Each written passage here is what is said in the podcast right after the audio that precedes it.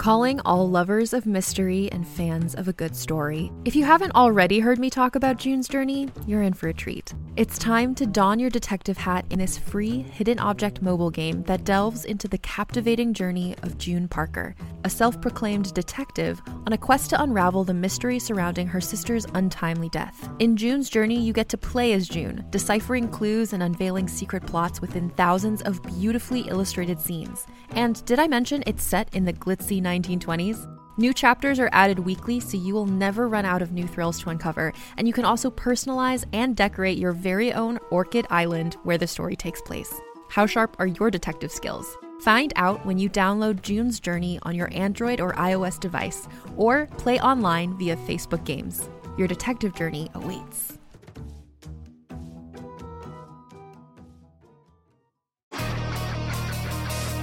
Welcome to The Stone Wolves, a Galactic Football League novella. Written by Scott Sigler and J.C. Hutchins. Performed by Scott Sigler.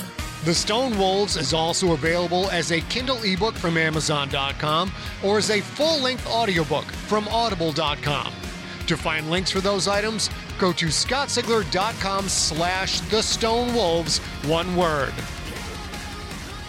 Kamusta Junkies! Here we are with the final episode of The Stone Wolves. I hope that you have enjoyed this podcast. If you did, take some time to review The Stone Wolves on Goodreads and at Amazon and Audible if you can. Reviews help us a ton. Even when you're listening to the audiobook for free, reviews are golden and we appreciate it.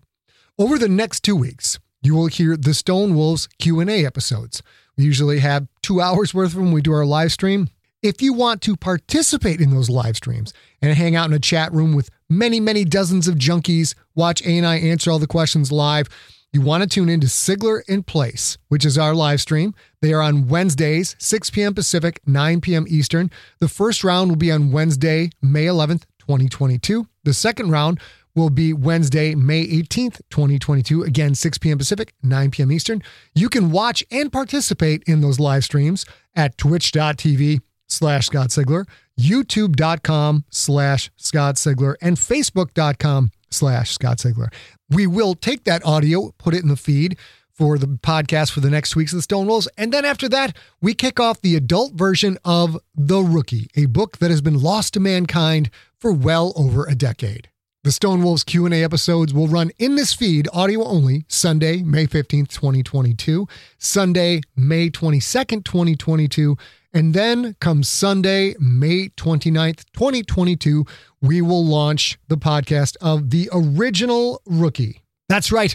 This is the non YA version. This version contains a whole bunch of swears. It's the original one I podcast way back in the day when my writing career was just starting to take off. So you might enjoy that. And it is not, not for the ears of children's. Not at all. In other news, I am halfway through the first draft of Shakedown the Crypt Book 1. I'm not to the ending yet, but I have a feeling it will be seriously slam bang on par with the endings of Earthcore, Mount Fitzroy, and Nocturnal. In other words, Shakedown the Crypt Book 1, there is going to be lots and lots of violence. No story so far for the Stonewolves this week. If you're here for episode 33, you know what went down. Now, our characters say their goodbyes and try to come to grips with their new realities. Realities that are not at all pleasant.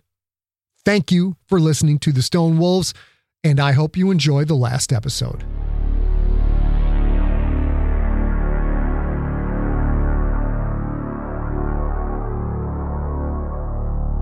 The Rumpus Room, his favorite chair. Home, sweet home.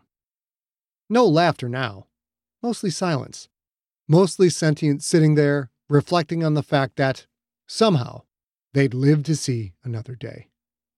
Aya sat in her recliner, doodling on the armrest, her feet up, a bottle of Miller Lager pressed between her thighs, her right knee encased in a nanosite sleeve Beans had fabricated.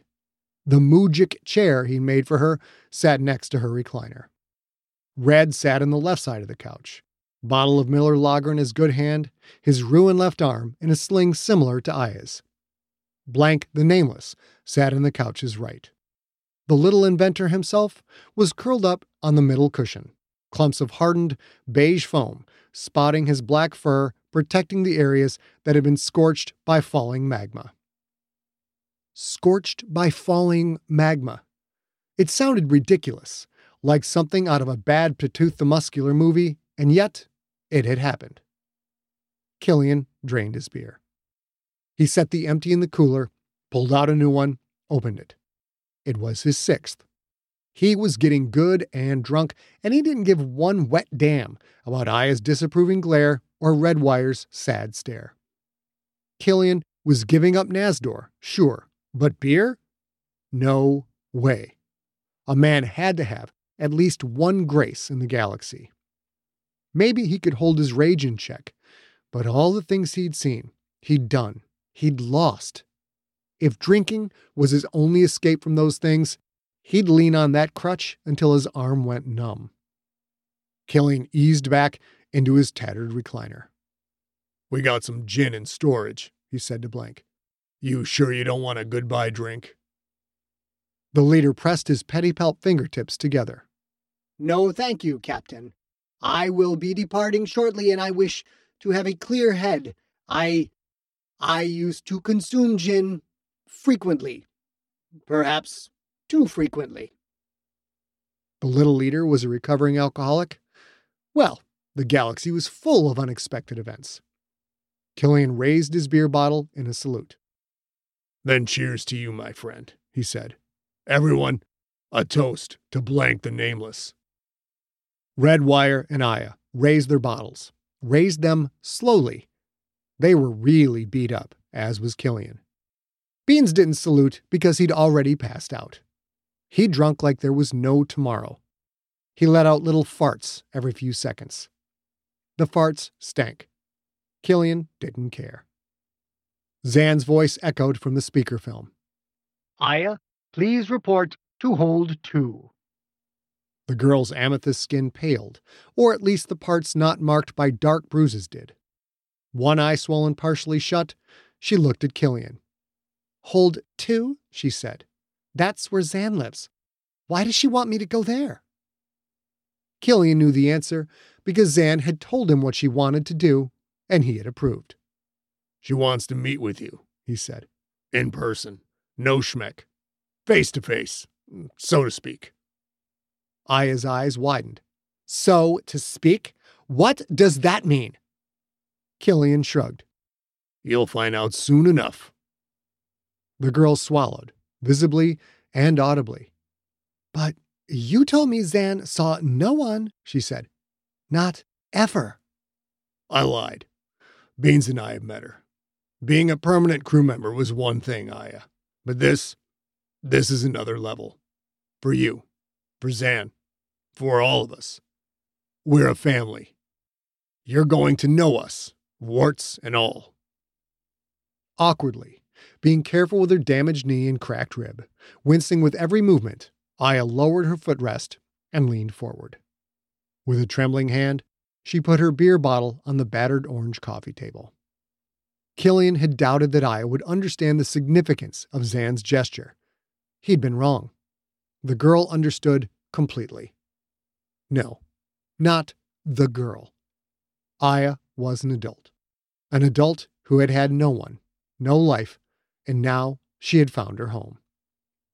Apex, she said. She didn't sound Apex. She sounded scared. Maybe she was now. But when she walked through the door to hold two, once she laid eyes on Zan, she would be far, far more so. Aya was about to learn one of the Olorin's deepest secrets Zan's real name. Xantala the Apocalypse. Aya was about to learn what only Beans and Killian knew. Zan was a Quyth queen. Aya leaned on the couch's armrest, worked her way into the Mujik chair. She tried not to show pain, but in her state, that was a lost cause. She'd refused the hardcore painkillers. Why, Killian didn't know, but that choice would now pay dividends. When one meets Xantala the Apocalypse in person, it's wise to have a clear head. Well, Aya said, I guess I'll go to hold two. Killian tipped the bottle toward Redwire and Blank. Say goodbye to them, he said. They'll be gone by the time you're done. Redwire stood, groaning as he did, doing an even worse job at hiding his pain than I had. He was all but sleeping in the rejuve tank and had come out only for this little get together. His arm was ruined. The irony was lost on no one. Red had been arrested supposedly because he'd used mods that were illegal in the GFL. And now, when he would never play in the league again, he would need mods to use the arm for even the most basic functions, like eating or bathing. Yitzhak Goldman's football career was over. I'm really sorry about your injury, Aya said to him. Redwire smiled at her. I escaped with my life. That's enough for me. I wish you all the good fortune the universe has to offer. He waddled to her chair, leaned close to her. She hugged him. With his right arm, he hugged her back. He stood. Aya stared up at him. Back on Rurgurk, you were willing to let Viren die, she said. You knew her far better than you will ever know me. You fought with her. You were in the stone wolves with her, but you were willing to let her die to preserve your mission. When Thorn had me by the neck, you could have shot him. You would have hit me, but you'd have stopped him. You didn't shoot. Why? Why would you put yourself and your mission at risk to save me when you wouldn't do it for Viren?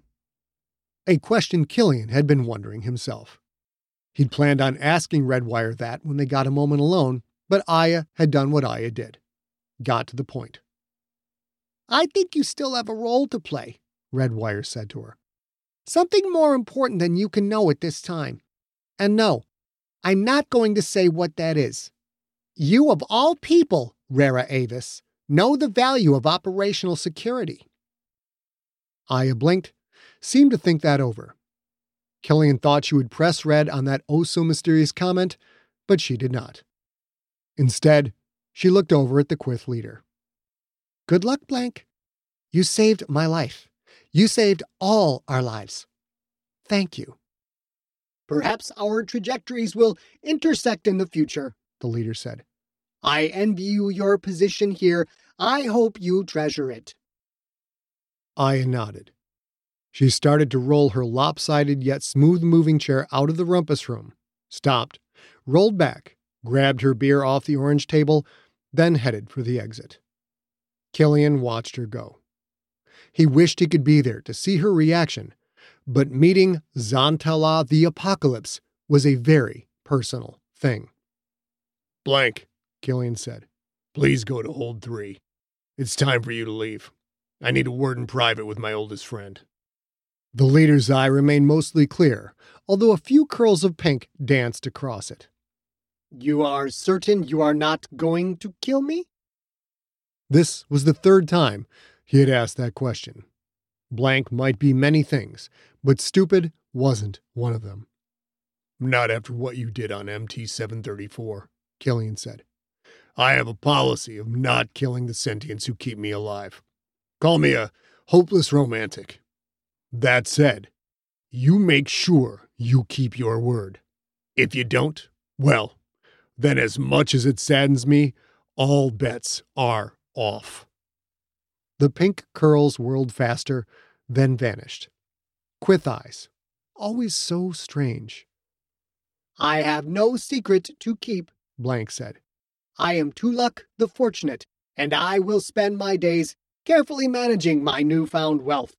I wish you safe travels. With that, the leader left the rumpus room. In the climate ravaged world of 2072, the city of Pura stands as a miraculous green haven. Pura is a geoengineered paradise that protects its fortunate residents from the global catastrophes of heat domes, fires, floods, and droughts.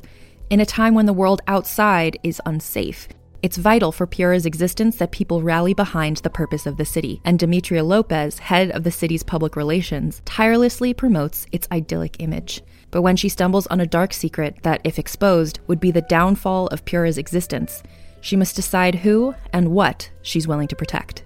From Wondery, the makers of Academy and Dr. Death, The Last City stars actors Rhea Seehorn, Jeannie Tirado, and Maury Sterling. Follow The Last City on the Wondery app or wherever you get your podcasts.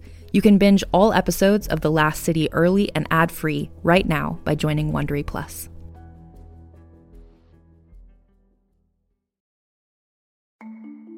As a podcast network, our first priority has always been audio and the stories we're able to share with you. But we also sell merch, and organizing that was made both possible and easy with Shopify. Shopify is the global commerce platform that helps you sell and grow at every stage of your business, from the launch your online shop stage all the way to the did we just hit a million orders stage. Whether you're selling scented soap or offering outdoor outfits, Shopify helps you sell everywhere.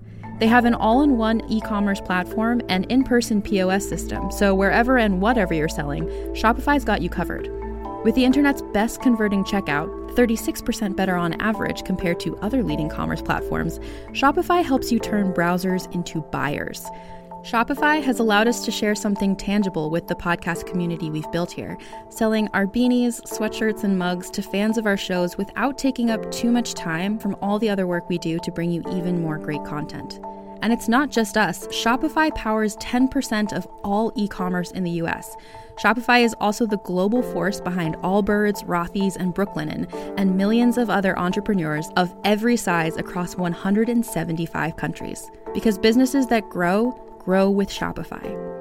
Sign up for a $1 per month trial period at shopify.com slash realm, all lowercase go to shopify.com slash r-e-a-l-m now to grow your business no matter what stage you're in shopify.com slash realm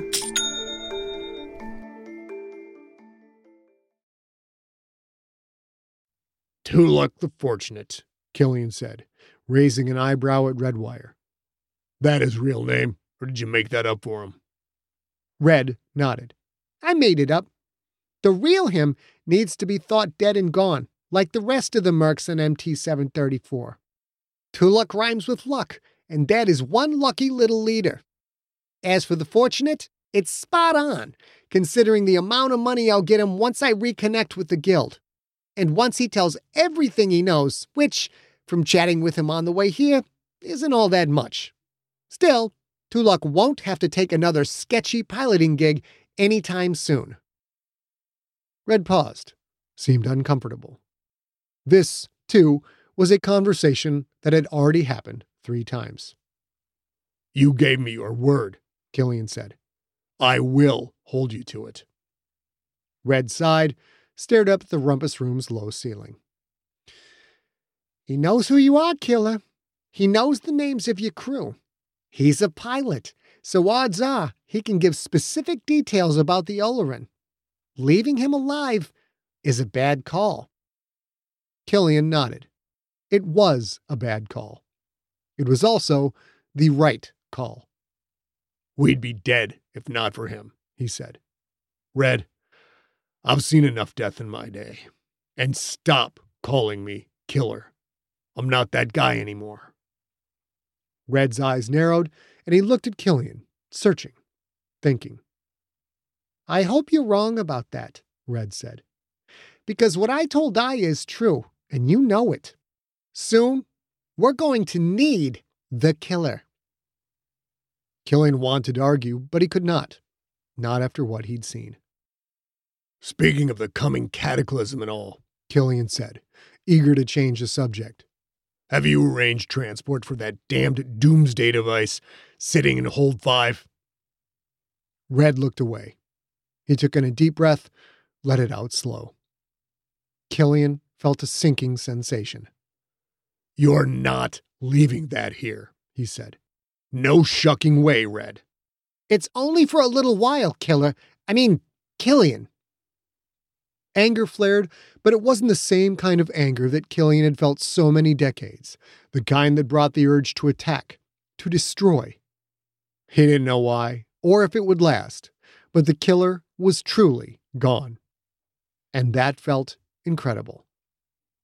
You told me you would get it out of here, Red. That's the only reason I didn't eject it into the void along with that truck. I lied. Look, I need to make sure that I can put together the right people to study that thing. Make sure we're completely clean of Vermata influence. I can't take it to a government, or the Vermata will find out. I don't have anywhere to put it right now. Three crunchers got away. Do I need to remind you of the threat that those pose? Killian wanted to throw the beer bottle at his old comrade. No, you don't have to remind me, you ass. That planet of fire is not something I'm soon going to forget about. The cruncher in your hold is the only piece of Abnesia tech we have, Red said. You are a smuggler. This ship, even as ugly as it is now, is still faster than almost anything out there. And if you get into trouble, you've got the double punch. On top of that, Zan's ability to change the ship's ID is the final piece. Right now, the Oleron is the safest place for the bomb in the entire galaxy. The fat bottom girl was in need of a makeover. That was for certain. Flying through a wall of molten magma hadn't done much for her looks. One more expense added to the long, long list of them. The pocket carrier never saw the Oleron, Red said. Aside from you, Aya, Zan, and Beans, no one knows the Cruncher is here. No one knows you're involved. No one except me and Tuluk. That last bit was a threat. A subtle one, but a threat nonetheless. Redwire was using Tuluk as a bargaining chip. You gave me your word, Killian said. And I'll keep it. Within reason.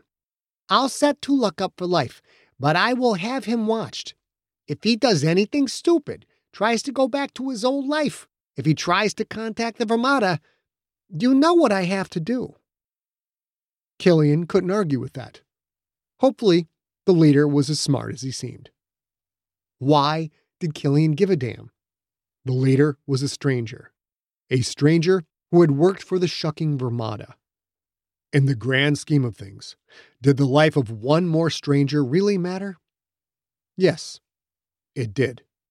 When someone saves your life, you need to be ready to return the favor. All right, Killian said. I'll hold on to the cruncher. For now. Red smiled in appreciation. Thank you, he said. I won't tell anyone in the guild. The fewer who know, the better. This may sound dramatic, but the fate of the galaxy depends on it. And, honestly, I don't know why you don't just make Tuluk part of your crew. He clearly wants to join. Seems like you'd have a use for him. The leader hadn't tried to hide his desire to sign on with the Oleron. Considering what he'd seen Killian do, that seemed an odd choice, but sentients were odd creatures. It would have been nice to add the leader. He was an outcast. He would fit right in. But it could not be risked. If Tuluk found out what Zan was, if he found out that Killian, Beans, and now Aya had laid eyes on Zan, the leader would do everything in his power to kill them. Such was the way of the Quyth. It wouldn't work out, Killian said. I can tell. Red simply nodded. You told Aya she has a role to play, Killian said. What did you mean by that? She's my crewmate, and I will protect her. Red thought for a moment, as if debating whether he should speak. When the time comes, there is no protecting someone like her, he said. Aya will fight. She asked why I saved her. I didn't just save her, I also saved Rara Avis. I believe her ability to communicate the truth will be a critical element in unifying the sentients of the Milky Way against the corrupt elements of their own governments and against the enemy that will soon arrive on our shores. I've been around a long time, Killian. So have you.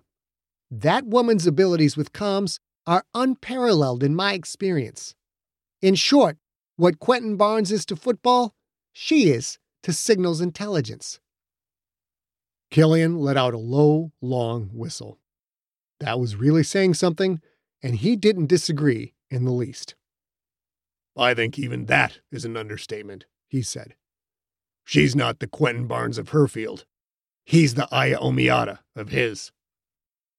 Redwire smiled, nodded. Don't tell her what I said, all right? Not yet. She's a secret weapon.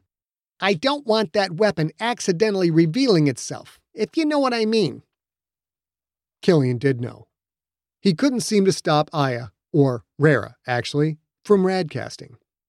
She probably wouldn't say anything, but she would research. She would ask others to poke around in various areas.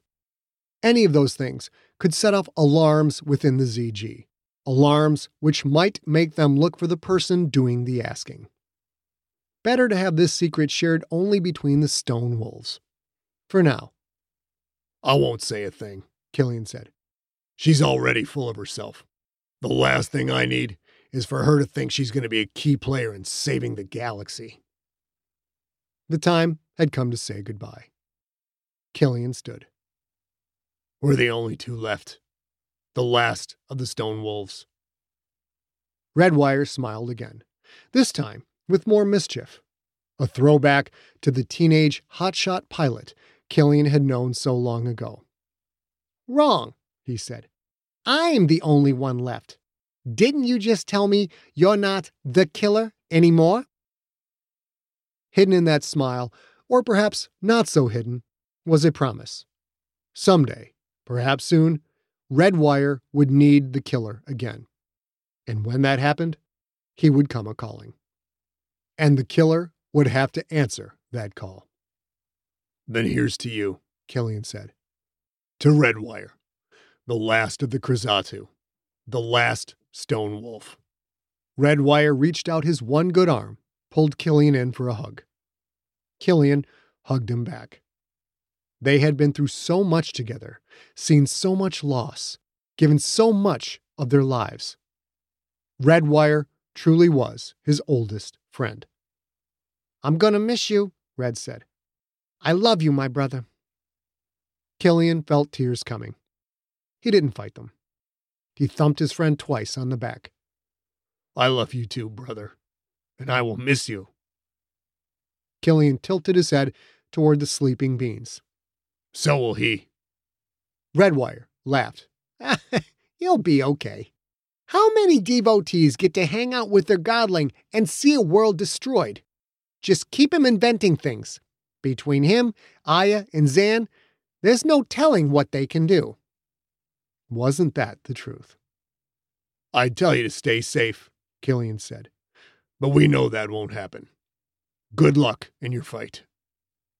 Redwire stepped back. He reached into a pocket, pulled out the velvet bag Killian had given him. No, Killian said. You need those more than I do. For the cause. For the cause. Had he really just said those cliche words? Maybe that was an automatic thing, brought on by memories of fighting the good fight with the rest of the stone wolves. Red shook the gems into his palm. Seven of them. He put four white ones back in the bag, then held out his hand to Killian. One black and two red stones sparkled. Take them, he said. You have bills, remember? Not to mention, you haven't paid your crew in months. Yeah, Aya told me. So did Beans, for that matter.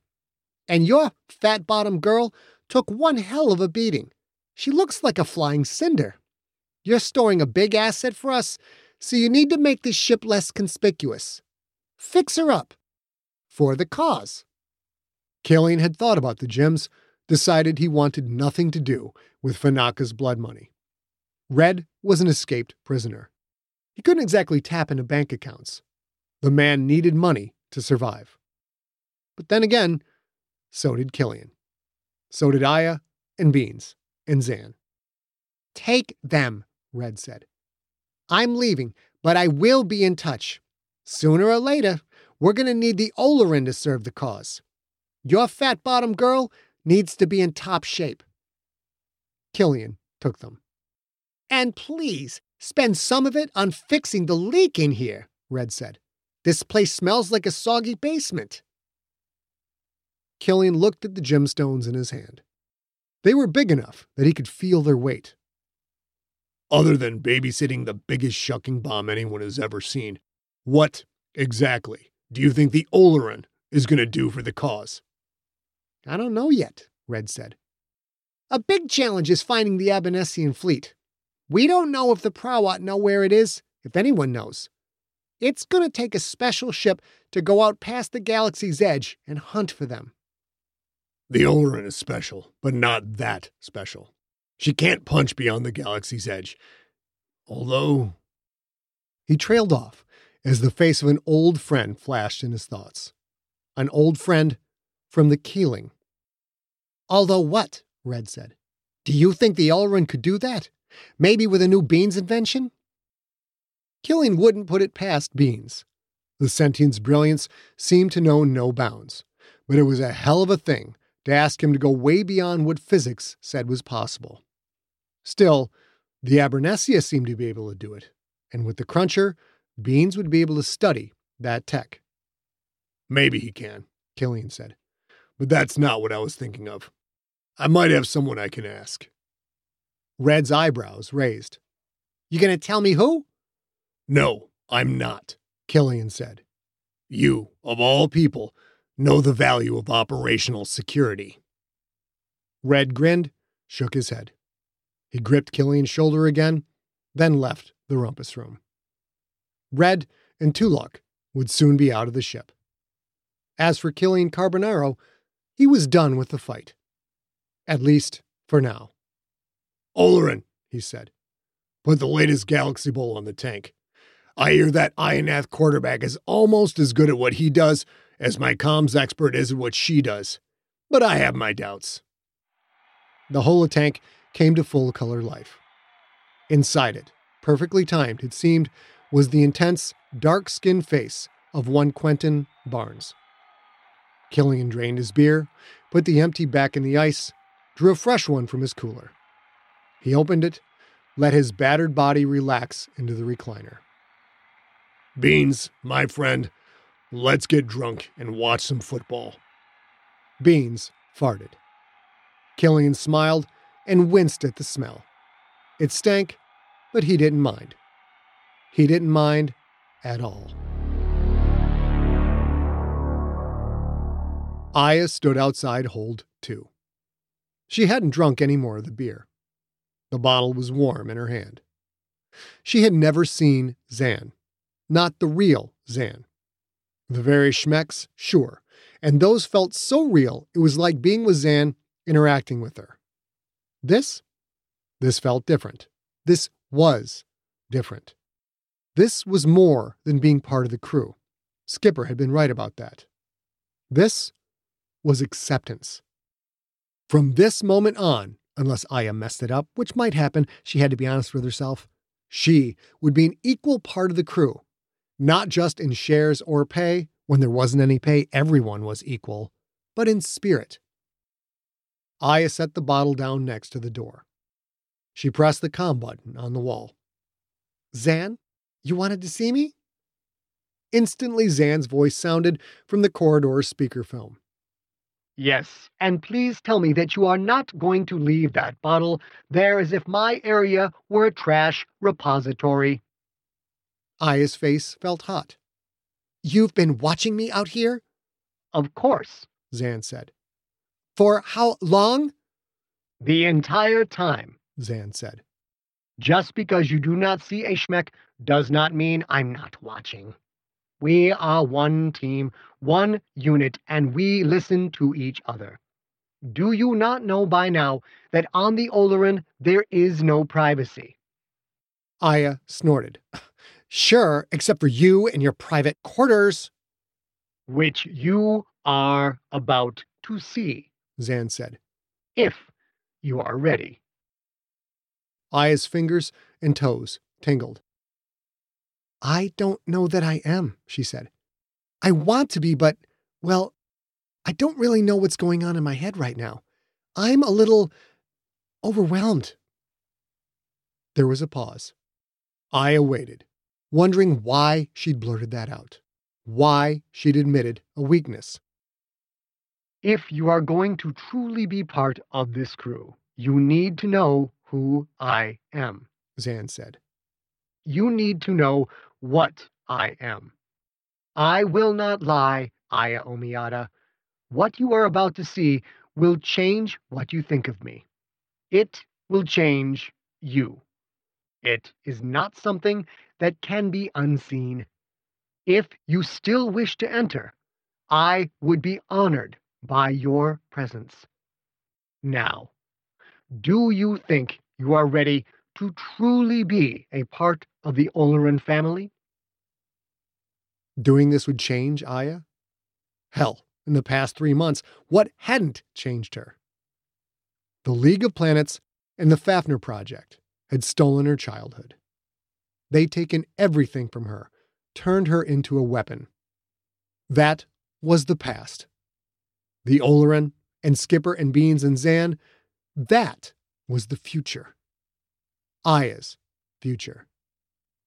Yes, she said, I am honored and I am ready. The heavy click of a thick lock retracting. The doors of Hold 2 slid apart, revealing a small room.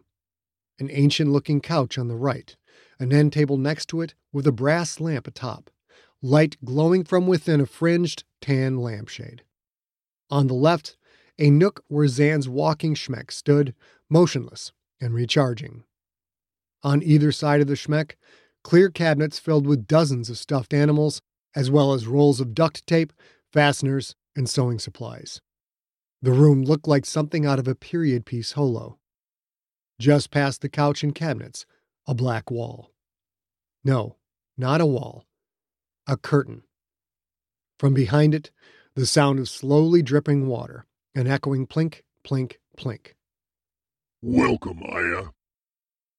That wasn't the voice I heard emanating from a Schmeck's speaker film. This voice was deep, deep and gritty, the kind that would tear a human throat to shreds. Zan's real voice. Enter, and please step through the curtain so we can finally meet face to face. That voice should have scared Aya from head to toe, because there was something primal about it, something predatory. But it didn't scare her because it was Zan's. And Zan was family. Aya let out a short, huffing breath, then stepped into the room. As she pushed past the black curtain, the cargo hold doors slid shut behind her.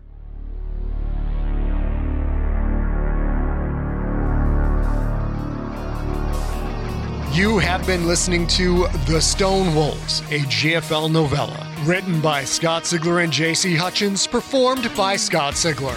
Follow Scott on Twitter and at Instagram, where he is at Scott Sigler, and on Facebook at facebook.com slash Scott Sigler. The Stone Wolves was directed by A. Sigler, engineered by Steve Riekeberg. Copyright 2021 Empty Set Entertainment. Theme music is the song Battle Cry by the band Super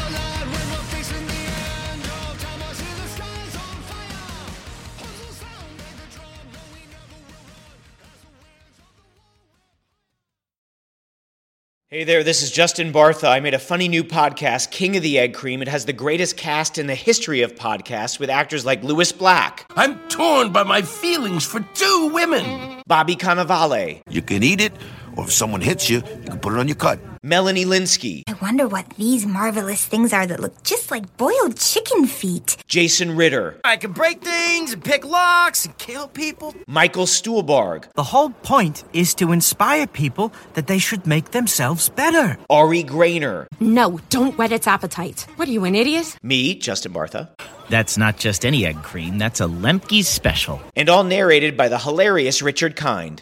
This is the story of Harry Dalowitz and how he rose from nothing to become New York's King of the Egg Cream.